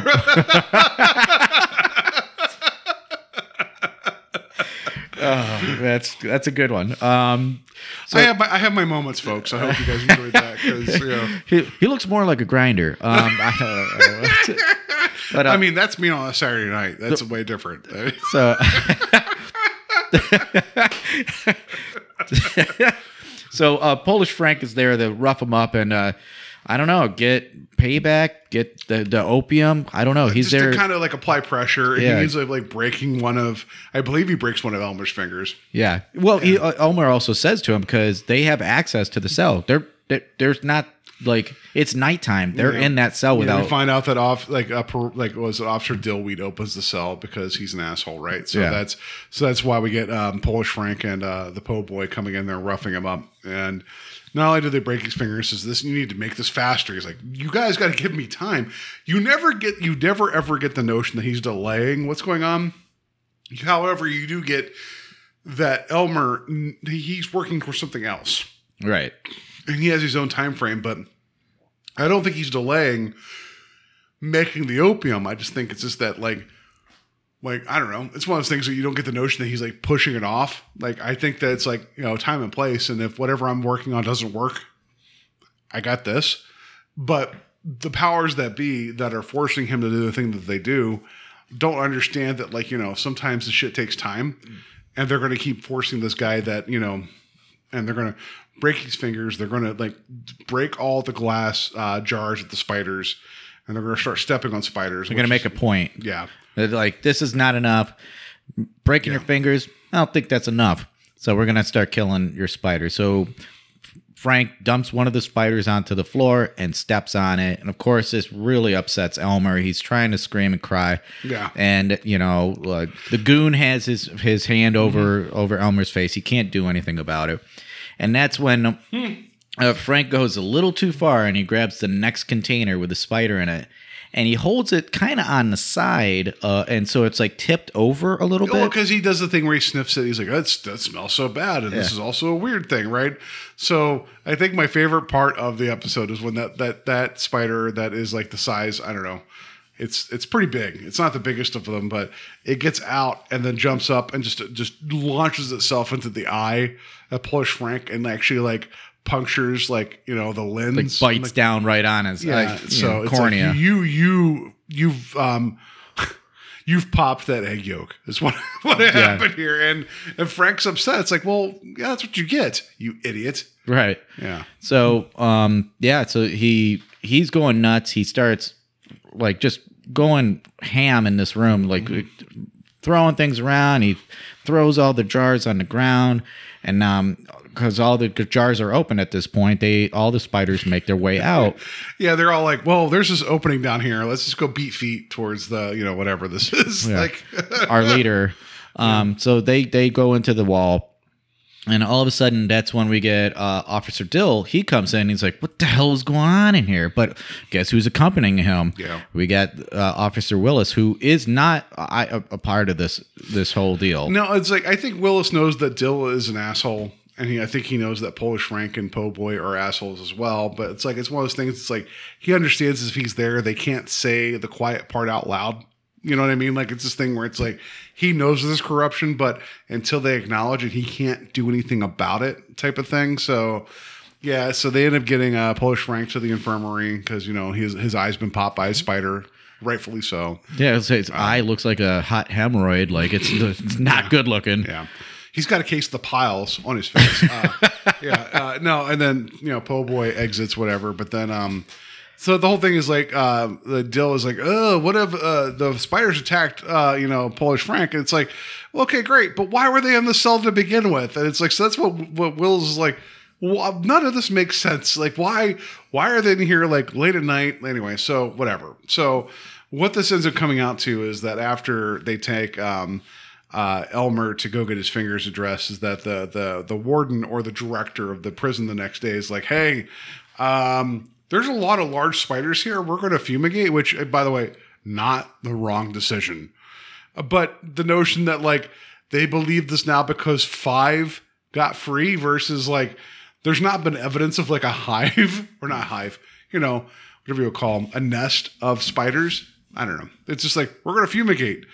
And then they're like, we're gonna get everybody out of here, and it becomes a thing, whatever. So that's when we find out that like, uh, um, Well, I think the I, I think this is also where a fire is lit under uh, Elmer's ass, he, where it's well, like he, he needs to do what he, he wants to. He needs to complete what he's going. The, the clock's ticking, right you know, because so- he's, they're also they're going to move all these inmates to a more Another- yeah. dangerous and overpopulated part of the prison. So I don't think Elmer has much time here, and so he he starts setting up what appears to be a spell. So he Mm-hmm. writes, uh, he draws all these little hieroglyphics or whatever on the ground with chalk. He sets himself up in the middle, and he starts reading this incantation, which all of a sudden. The little the little spiders start coming out of the wall and they start crawling onto his body. I like he called them little, in any other situation, Because he'd be like, yeah, I'd be like, because nope. big dudes coming out, you know, and then all of a sudden we get this basketball size. yeah, the Doomba that's yeah, coming. out. yeah, it is. Yeah, it is nuts looking. Um, it comes out and it slowly starts crawling onto his body, and he's still uh, saying this incantation, and all of a sudden the spider It's like open the pathway, like take me. Basically, he's like you know He's offering. He's offering himself up to the spiders, uh, Right. like an Egyptian incantation. Which I uh, whatever. I know he translated it. Like I. I always get weird about like when somebody translates something from one language to another. It's like, all right, well, so where where is the power in the belief, or is it in the words themselves? Because like it's this is thousands of years old. So do spiders understand English versus Egyptian? I don't know. Anyway, either it gets, way. it gets you know what I mean. Whatever. Yeah, suspension of disbelief. So you know, I mean, we're, we already just saw a painting come to life and kill somebody in the last episode, so the last yeah. portion. So you know what you're in store for. Yeah, sure. Um, but yeah, so you know, he he offers himself up, and the spider like jumps at his face, and that's at the end of that. yeah, I wrote as uh, a second says hello. That's what I wrote. Like, And then um, just a moment later, uh, to come investigate, not really, Officer Dill, Officer Dill comes to uh, pay a visit. We'll put it that way. Um, he he comes to the cell and he notices that he doesn't see Elmer off offhand yet. well, because he looks down, right, and he sees like the the symbols on the ground, and He sees the symbols on the ground and he sees clothing that is posed as if somebody is laying there, even the shoes, and there's no body in this clothing. So, and as he goes closer and closer to look into the room, because it's dark also, um, all of a sudden he gets like web, web on his face, and he's like, he's thrown off by that. And all of a sudden, web shoots down and grabs one arm, and then shoots down and grabs the other arm, and then makes it it will it raises him up into the middle of the room. It like levitates him about a foot and a half off the floor. yeah. Which that wouldn't work that way, but either way. Uh, I like that we're questioning the physics of this. Yes, and as we go in the room, we see the like the camera view pan around, and we see what uh, Officer Dill sees. It's this giant webbing, this Yes. like almost like a cocoon type situation, whatever. it, it reminded nest. me. It reminded me of the pharmacy in the film The Mist. Yeah, Yeah, that's a good call. oof, yeah, yeah. And then all of a sudden, we see the giant spider, but the giant A spider, giant spider. Yes. yeah. Well, it is it is quite a bit different now. Oh no no yeah yeah yeah. Yeah, so there is instead of the regular abdomen on the back of the spider, it is it is a head. It is it looks a lot like Elmer's head. It's the head of Elmer with spider legs and like spider eyes out the front. It doesn't look that dissimilar from the eye stalk spider monster from the thing um, that approaches uh, Dill Uh, it's a it, that's a cool looking effect. Yeah, I, I'm glad he. I'm glad they didn't do the line from when that that scene happens too. Well, I agree with that. Yes. But um, yeah, and all of a sudden it just it lunges at him, and that's the end of that sequence. And all of a sudden we see that there are more guards, and the director, and then Willis. Willis coming over to the cell as the director and the other guards are looking in, and they look terrified. And as uh, Willis, Officer Willis, looks in and sees what they have seen, this this uh, suspended body covered in web, and it's just it almost looks like mummified, like all the moisture has been sucked out Oh of yeah, the body. he was, dra- he was drained. Yeah, he's he's a ketchup packet that's been squeezed out as a human. That's what he is. and that's that's the end. That's the end of our sequence there. Yep, and it, pan- that's it it. pans out. And And and Willis is like, oh, this is messed up, and and uh, Dill got his uh, due, and uh, Polish Frank got stabbed in the eye, and the po' boy, I don't know, but that's it. Like this was fun too. This was like, I I think it's the weaker of the two segments, but that that doesn't mean that it's not bad. Right. I think it's I think it's perfectly okay. I also think in a weird way that um, Elmer as um, as somebody that committed a mercy killing that you may or may not agree with, he actually got what he wanted. So in a way, he kind of won. Like that's not something you normally see in Creepshow, where it's like the the main character actually get what they want gets what they want, you know, or gets what they want without like um, strings attached. I think this is what he wanted, you know. But that also, I feel like if um, you watch this, you're like, if you're the person that said, "Hey, we're going to fumigate," and you're like, "Well, that's a head spider," yeah. Bring in the bug bombs. We're really going to fumigate right now. Dude, call the Ghostbusters, dude. That thing is no, that thing. Kill it with fire. yeah, I don't. Um, yeah, I don't think your local uh, bug killer is gonna get that, man. That is. It's not John Goodman from Arachnophobia. We're just going to walk in and stuff. Know, yeah. No, um, no, it, it was it was perfectly creepy and it was fine. I just, um, it it didn't do anything any different. So, but, but it, it doesn't have to. It was perfectly okay. It's like it presented like these elements, and you got what was going on, and you kind of cheered for the guy, and you kind of understood his his position. You can't forgive what he did because we ultimately don't know if what he like if he he isn't necessarily the one to make the decision to end his mom's life. We don't know. We don't know. There, there's a lot of context there that we don't know. Right. But with that being said, everybody else involved, aside from Willis, are also terrible too. Like I don't know. It's it's um, it's perfectly okay. I didn't dislike this portion. I thought it was okay. I, I'm glad it was different. You know, the the you know it be, having the play setting of a prison and having different characters, having different motives, and that. I like that. I like that it is something that we haven't seen in Creepshow or any other narrating uh, narration. Like this is uh, this is fine. The closest that I I can even associate with this, it is the the mummy story from Tales from the Darkside, where you know you got Yeah, the geeky guy Yeah. who has the the Egyptian um, book, and he starts reading incantations out and and starts controlling something like there. But it's like it's still not the same. Sorry, sorry. You mean Steve Buscemi? Yeah, Okay. still you know it's like it's still different enough. So that's cool. I'm I, I actually like I like this episode, but not like loved it. Yeah, that's fair. So Compared all to the two. And, and yeah, any other notes? No, that's it. That the Spider Boy would become a Spider Man. Um, I'm going to give that a one. Yeah, that's a one. Yeah, yeah. Yeah, that's a one. Um, yeah, I, I could, yeah. I could see the drawings on the floor for this one. Yeah, right. But yeah, either way, it's like it's it's it's perfectly in the wheelhouse of um of you know Creepshow and Tales from the Darkside. So all right, so uh, before we get to social media, I know we're halfway through um, the current season. I here's my thesis. I mentioned this at the beginning of the episode. I I, I think I, I appreciate and I enjoy the conversation that you've had each week. I think I think we like it's it's a lot of fun talking about this stuff. Um, I'm beginning to view Creepshow as kind of like the little little Debbie snack cake version of anthology, where it's like, yeah, cosmic brownies are great, but do we need them every week?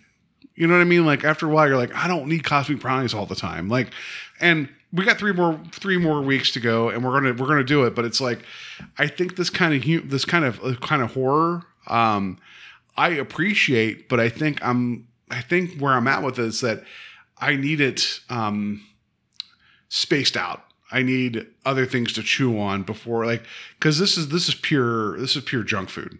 Yeah. And I'm not that's not a negative. It's just that, but you can't.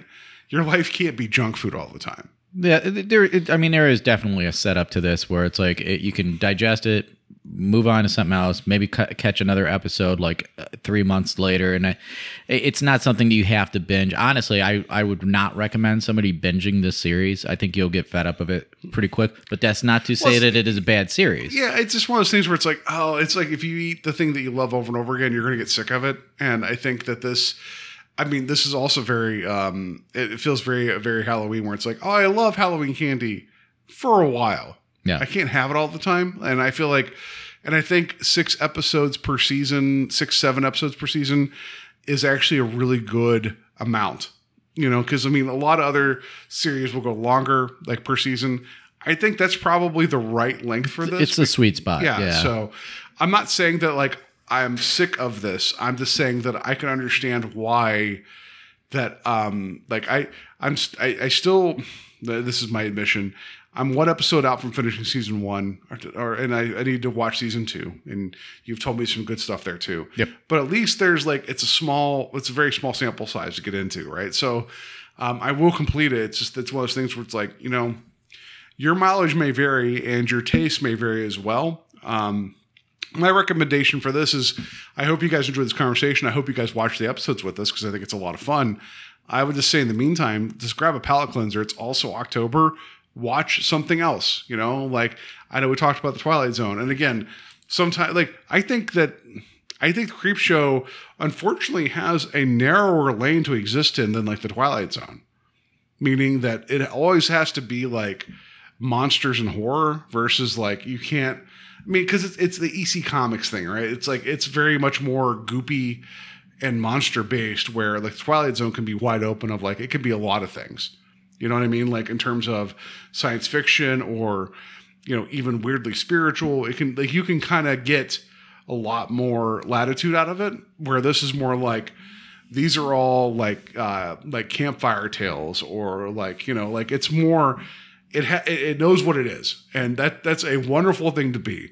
It's just that like you know how many times and maybe and maybe everybody's mileage may vary and you might say this is exactly what i want to be at. Good on you. Great. Um, i can't have the same meal over and over and over again you know before i get tired of it. And i think six episodes is probably the right amount. Yeah, and that's fair. And I, I, I, I do see what you're saying about it being like monsters and everything, but there is an episode that I definitely i would. you keep talking about it in season two i need season to two, it, yes. yeah. So yeah, just you know, keep on, uh, I keep will. on. Yeah. But it's like I even feel like something like Black Mirror has a little bit more latitude, even though it's more technology focused. I think it's a little bit more wide, wide, open of what can be in the scope of it. And again, I mean, we we talked about stuff from the dark side. We like there is, I don't know, eight thousand seasons of that that we can get to too. And I think there's going to be a lot of fun to be had there. Right? It's like. You know, it, it's like, um, oh, what was it? Uh, we just passed in September, like um, the anniversary of the Outer Limits, the premiere in the '60s, right? It's it's, it's you know, their shows can serve a certain purpose and um, certain fan bases, and if that's the itch you want to scratch, I can't say you're wrong. I'm not. I'm not. That's. I like this episode. I thought this was a lot of fun. Um, I had my problems with the previous one, um, the first part especially. The second part's not bad, uh, and I, and I like the idea that it's like, okay, great, just shake it off. Something's coming different, and we have three more to go. Right, the next episode we're getting into is uh, called Stranger Sings. I hope that's not a pun on Stranger Things and a meter reader. We're gonna get into those next week. Spoiler. I actually here. what about before we even get to the social media one of these? And now, Mr. Serling. Okay, so next week, Stranger Sings meter reader. I gotta announce that officially. Um, I don't know. It's like I, I I like this, but it's just like there's certain things where it's like you have you have an itch to scratch, you have a flavor that you want, and then after a bit you're like, mm, I'm good for a minute, you know. But we're, we're gonna we're gonna march through. It's only three more weeks. It's not like it's forever. So Yeah, yeah. So, uh, yeah, uh, for social media though, sir. yeah, please, please. I'm sorry, I, I jumped the gun. No, But that's cool. Please, please, please. Cool. So, uh, if you folks are digging this, if you uh, want to interact with us, we are on social media. We are on. We're on the good old Facebook, and uh, if you want to find us, we're Strange Highways Podcast on Facebook, and you can also find us on Instagram at the same title. So please interact with us. Um, you know, uh, what what is our email address? I always forget Strange that. Highways Podcast at gmail.com. Who would have thought? So yeah, go ahead and uh, connect with us over there too. Uh, send us some recommendations. Tell us if you're liking Creepshow. Tell us what if you know like you totally adored the last two episodes and we're complete schlubs and we don't know what we're talking about. But um, yeah, we're having a lot of fun here. Um, and you guys can join in. You know, just uh, tell us what's up. Yeah, wherever you find your podcast, rate and review us. Uh, we're on we're on um, the Spotify. Um, you know, if you find us on uh, Stitcher, uh, Podbean, uh, wherever you find your podcast, rate and review us. And also, the more the merrier. Um, like you know, like I know we're getting into a lot of little Debbie snack cakes right now, but maybe also like little Debbie snack cakes. Maybe maybe your preferred one is cosmic brownies versus Star Crunchers. I don't know. There's a lot of little Debbies out there that we all like, right? So Sugar. Yeah, Gotta love that sugar. what Terry? What's your favorite little Debbie snack? Oh, jeez, it, it might be those little heart ones, the the ones that have like little sp- sprinkles on top. Okay. and yeah, it's just filled. No, around Valentine's Day they do the cherry cordials. That just they're the death of me. I Uh, love them. I don't And- know. I don't think it's made by Little Debbie, but there's the little pumpkin treats. No, they do them too. Oh. They do the little pumpkin ones, right? And then Yeah, like, oh like uh, you can't go wrong with an oatmeal pie. I It's feel like, like they're the basic crack. bitch of little Debbie's. But you also have your regular brownies, and then if you want to venture out, the cosmic brownies. But yeah, there's there's plenty. Like there's there's the turtle brownies they put out there, like the the brownie with like the turtle um, fudge and stuff on top. It's like it's it's deadly. But I don't know. I don't know how such a cheap ass dessert company makes desserts that I want to eat all the time. But yes, Check out our other podcast about snack food. Debbie's. Yeah, yeah, yeah. It's going to be, um, yeah, it's going to, it's going to just be us talking about Little Debbie's. It's going to be amazing. Uh, but yeah, that's going to do it for for us this week. Next week, it's going to be Stranger Sings and uh, Meter Reader. And again, uh, let everybody know if you're enjoying this uh, detour. uh, We're in the middle of October, which is the spookiest of months. And I also want to let you guys know that I was talking about earlier was isopods. Look them up and be terrified. That's the creature from the bay. Because the spider thing was not enough. No, look up isopods and then realize that they're a lot larger. Um, Christ in heaven, they're terrifying. That's what I'll say. So, in the meantime, have a good week, have a safe week, and I don't know, um, don't be an asshole and buy art that's going to kill you. Uh, just don't be an asshole. Yeah, for sure.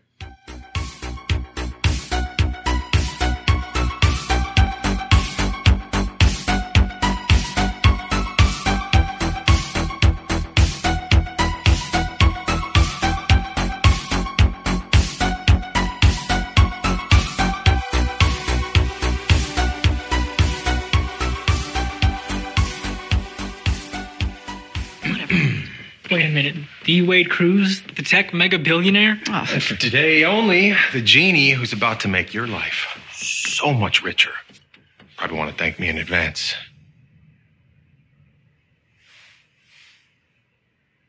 No, seriously, you're gonna want to do that. Thank you. You're welcome.